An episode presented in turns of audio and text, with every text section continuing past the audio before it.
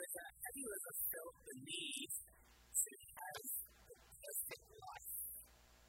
Have you ever felt the need to have a perfect life?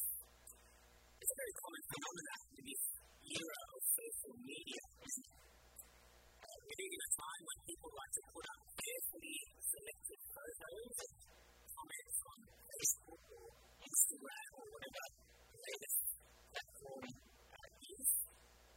In ways that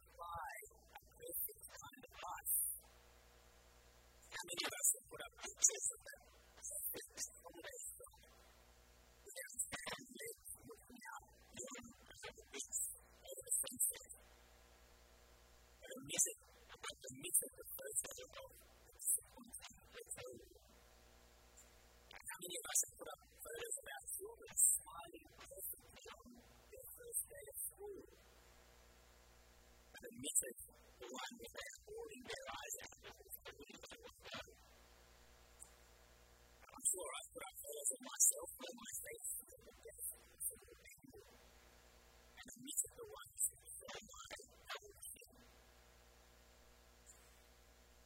the same can be true about Christian lives as well.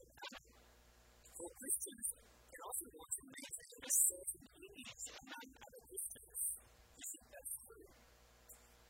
Though we feel like we have to project ourselves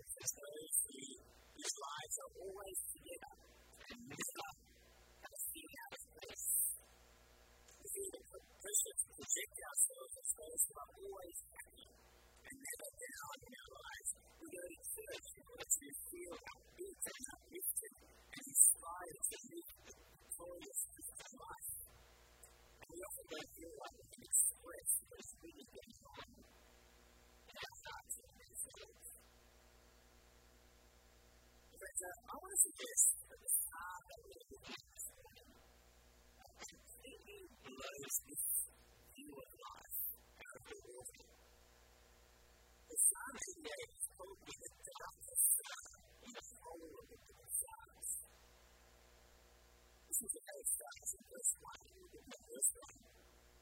Lord, God of my salvation, I cry out day and night before you. Then my prayer comes through you. Incline your ear to my cry. So the psalmist here is desperate, crying out to God. It's not merely a little sob, rather, it's a deep cry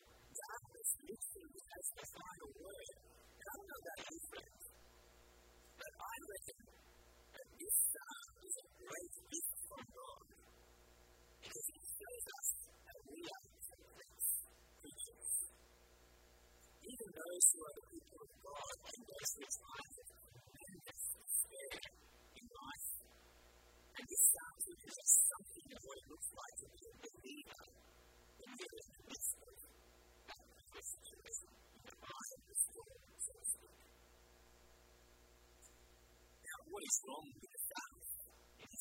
Why, why is it so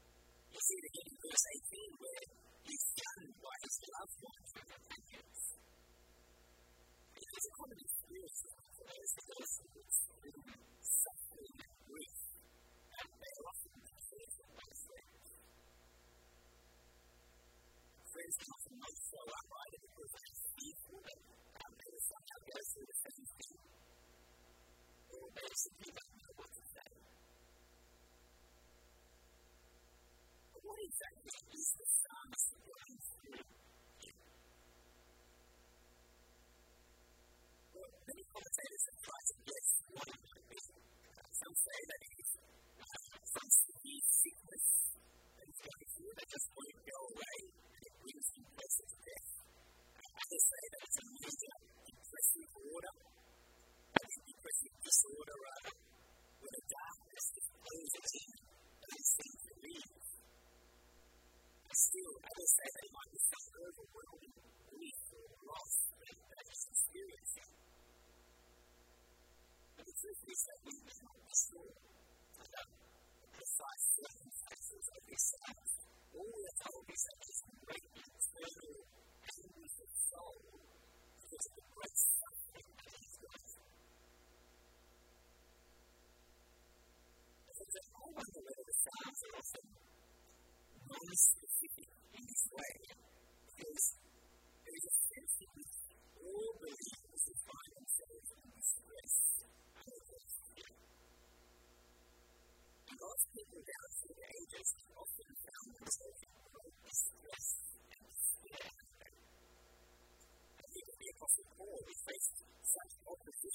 persecution that he's able to apply these words. We were so utterly burdened beyond our strength and we scared our whole life was sin.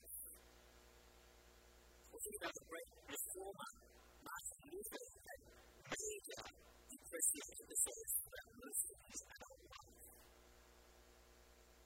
One of my favorite Christian heroes of the past is the great Baptist preacher, Charles Spurgeon das, weil ich nur eine Klasse ist, ist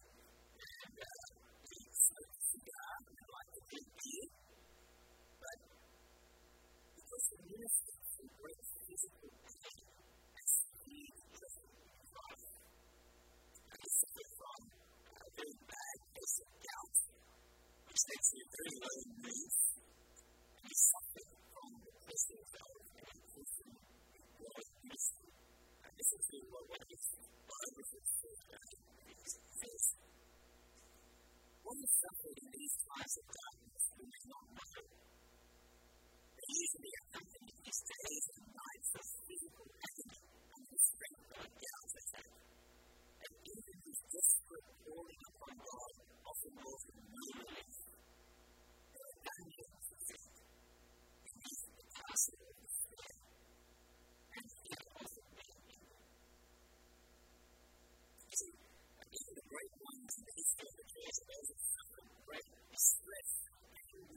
soul in their lives. And it's not just the heroes of the faith, is it? I'm reminded of a friend uh, from my Bible college days. And he was once in his favor, looking forward to the birth of their first child. Then uh, they had the terrible heartache of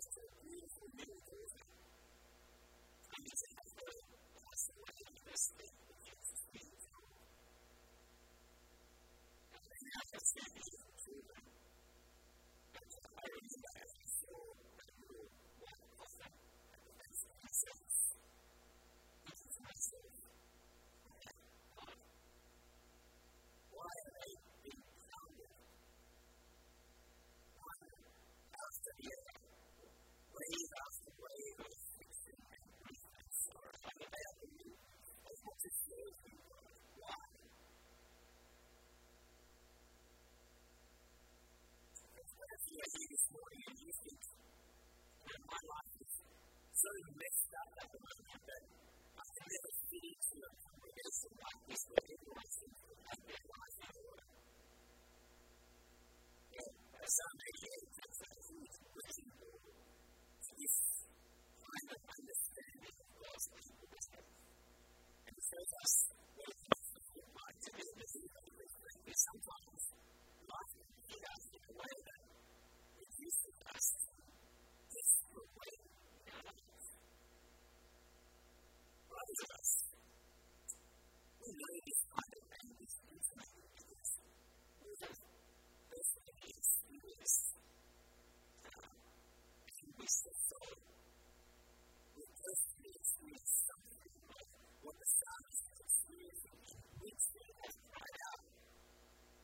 desperation to God. We even try to pray to God and try to say the right things, but beneath all that, there's been nothing but.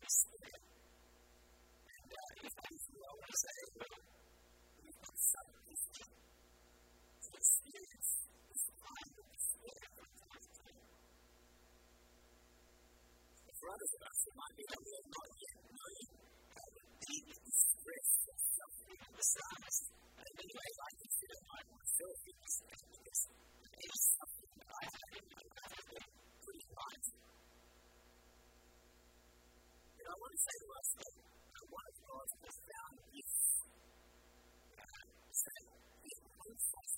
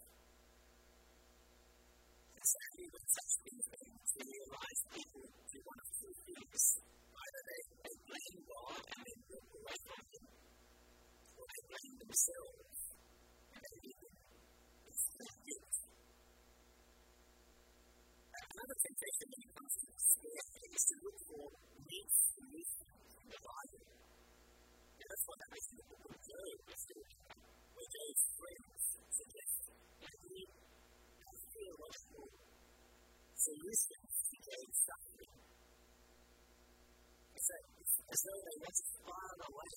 Scared is something unique to humans, and they feel us requiring them. And.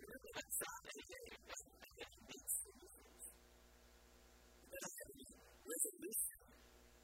In the end, it doesn't put the psalmist to a place where he finds peace. That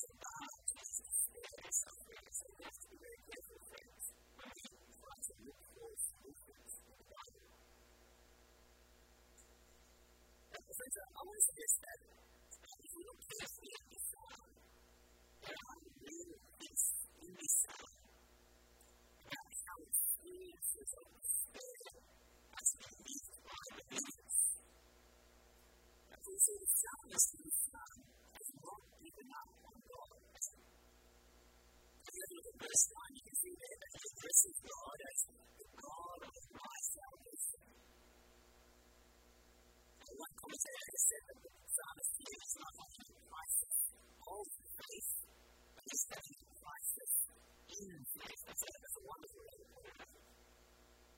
trust is just faith says, no, I've had enough. I'm ready to walk away from you, God. And trust is in faith, seems to God whatever the circumstances might be. Here, the stars don't take the to pour out his soul to the one that he loves with him. And you know, as I said, it's no God, and there's actually no Thank. There's a great story about the great science of the Einstein. He built a small scale with a of solar system for the state. A large ball representing the state in the middle, and a smaller ball that's rotating around representing the planets. And the story goes that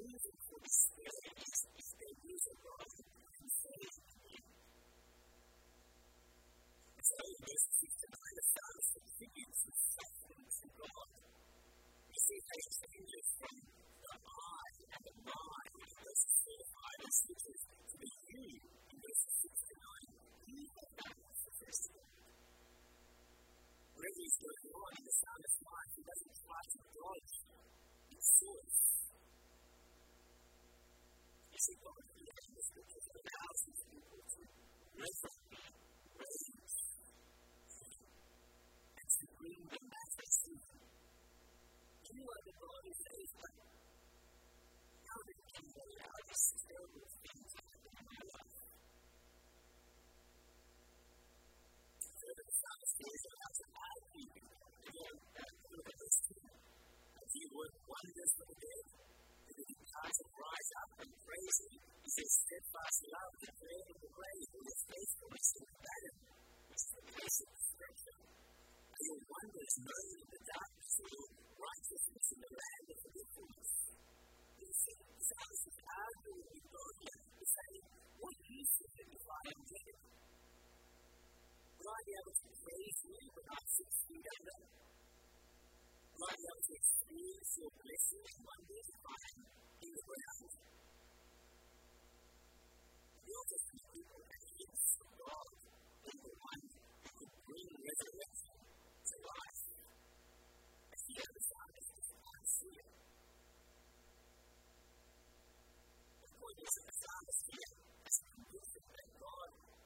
is the God that saves us as he pleads in the midst of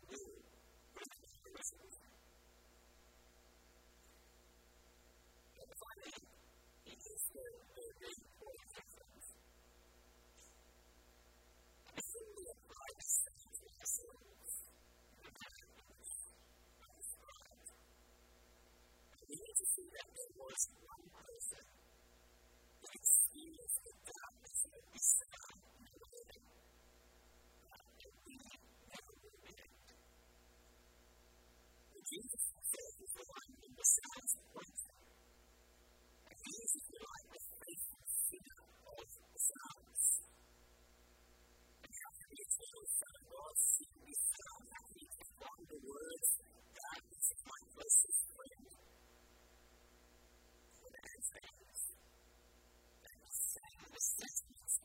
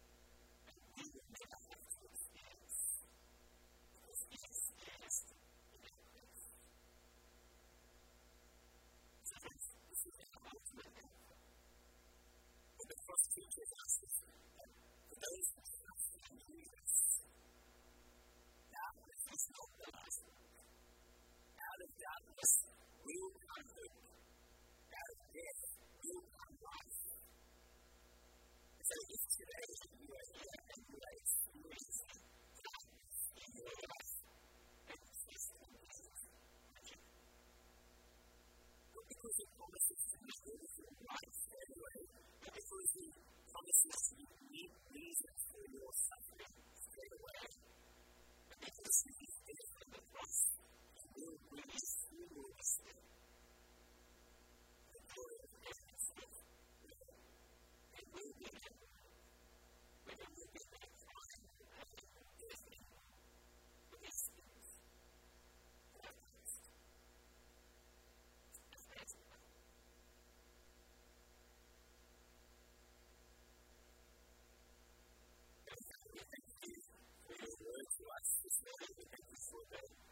Thank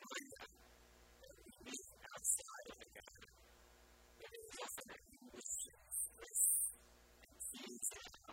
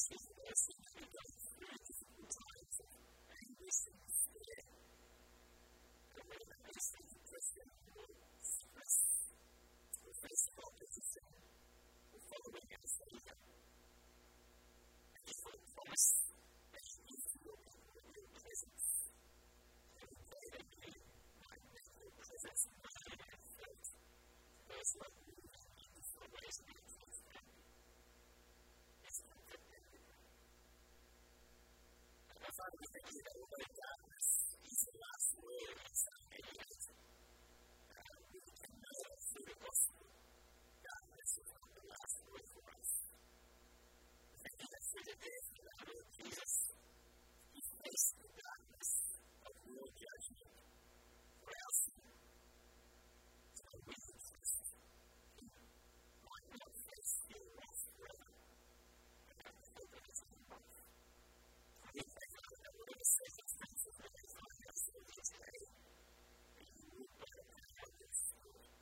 Thank you.